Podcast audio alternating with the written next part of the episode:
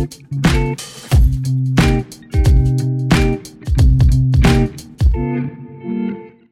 there, welcome to Bible Slash Chat. Kevin, hello. Hello. How are you? Good. This is the uh, first Bible slash chat we've done in a while. That's made it on air. Great. we've been doing some Bible Slash Chats, and we've been chatting a lot and a lot about the Bible, but we haven't finalized the the actual videos. So normally we just like to wing these, uh, but what we've realized is winging them has gotten us into some trouble. So. Uh, we want to just sort of uh, review some topics here. Uh, we had a couple questions that came in uh, from some avid listeners. avid listener. Yes. er, singular. Uh, we uh, one of the young adults, uh, Michaela, asked a great question, and this was her question. She said, uh, "We talk about Jesus coming from the tribe of Judah, Yeah. but then we're also told that Jesus is our high priest, and we know that the priestly tribe is Levi. So if why would Jesus come from the priestly tribe? I mean, from the kingly tribe, not the priestly tribe. And the question gets more complex because Moses says in Deuteronomy 18, a prophet Yeah. will rise up like me, and Moses is from the tribe of Levi. So it's like, wait a minute, wait a minute, wait a minute. We had to, is he from the tribe of Levi, from the tribe of Judah? How is he, how is he a priest and a king if he's not from the tribe of Levi? So Yeah. maybe clear up some of that for us here uh, quickly. yeah, what I would say simply is the, you know, what Bobby was talking about at the retreat we had recently Mm-hmm. was you trace Genesis and the, the seed line Mm-hmm. for um, the Messiah goes through Judah, obviously, and that's the kingly line, right? So Yeah. um, you're looking for a second Adam. Adam was, you know, told to rule and things, it's kingly language.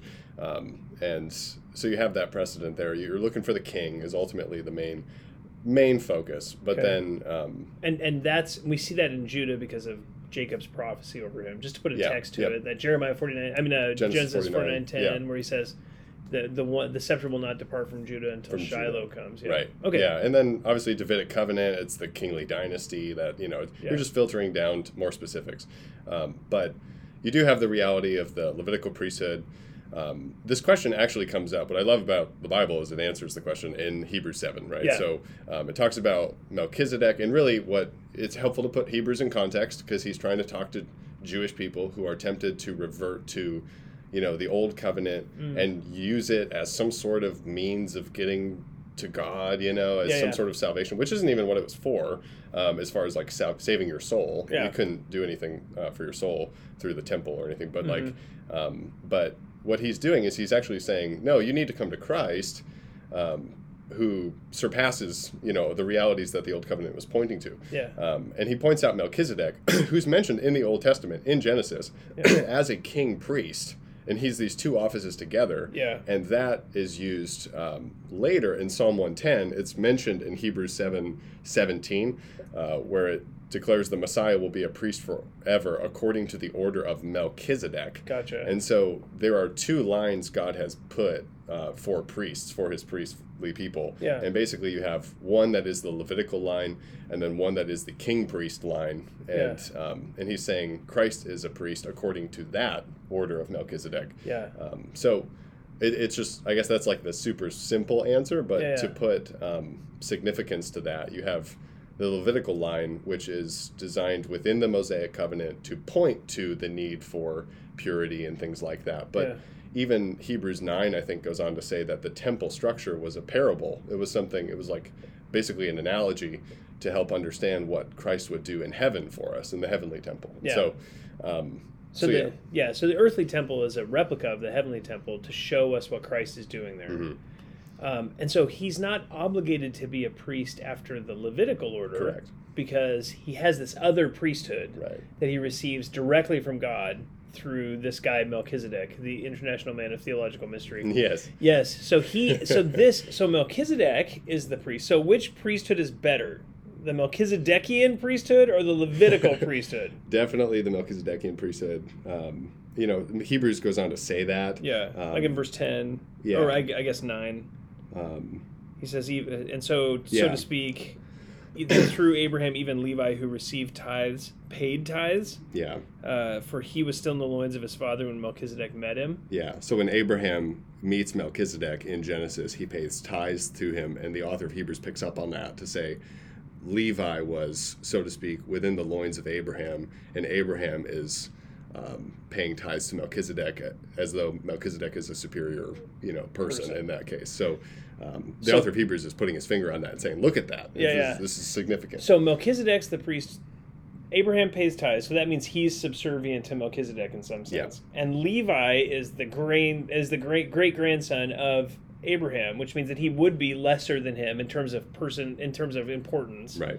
So highest is Melchizedek, Abraham's under him, Isaac, Jacob, Levi, all the way down to that. He's under he's way under Abraham, Yeah.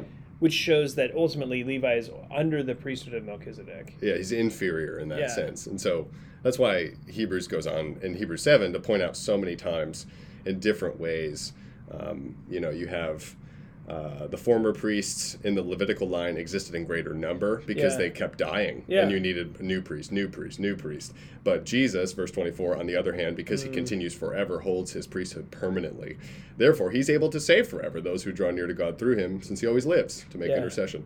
And then um, talks about he does not need daily like those high priests to offer up sacrifices first for their own sins and Yeah. then for the sins of the people because he did this once for all when he offered up himself right he didn't have any of his own sin he's sinless um, you know and, and so the author of hebrews is pointing this out Yeah. in several ways Yeah. uh, why christ is superior That's super helpful. So let me ask you this last question.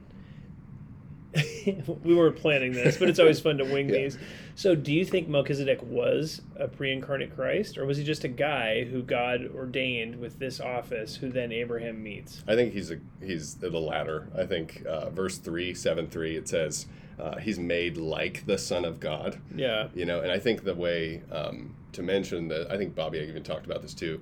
It's the way he's portrayed in the narrative of genesis. He doesn't have a father mother you know brother anything. You know it's not it's not as genealogical as hey there's adam and his son and his son and his son. But this melchizedek figure is portrayed in the story without genealogy doesn't mention him dying you know. Yeah. he's just it's this profile of a character um, who's kind of mysterious in Yeah. there. And so no wonder there's a question um, but the author of Hebrews is pointing to the text and the way we have an understanding of Melchizedek in the text, which is why he's like, he says like, oh, he tr- you know translate his name, you know, Yeah. and he's doing things with he's handling the Bible when he's talking about this guy. yeah, So while he was a real historical person, the way the author is pointing to him is through the text of Genesis, right. and he's saying, let's look at the words and the way he's described and realize.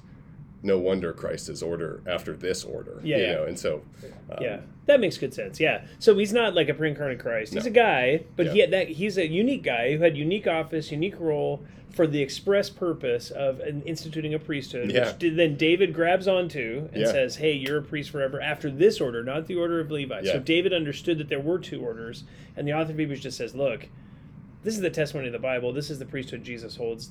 Therefore, he can be the king from the Ju- Ju- Mm-hmm. from the Judahite line, but not necessarily need to be a, Le- a Levite or Mm-hmm. of, of Levitical priesthood because he carries this greater priesthood Yeah. through Melchizedek. And to your point, he's also a prophet, which wasn't tied to a specific yeah. tribe, but he's prophet, priest, and king, and Yeah. he fulfills all those. yeah, which so- is awesome. He is the great one. Yes. Yeah, that's awesome. Praise God. Well, uh, hope that's helpful for you. If you have any questions about this topic or any topic, you can always email us at info at faithbibleoc. And then I was told to say this slower faithbibleoc.org. Hope that's helpful for you. Thanks.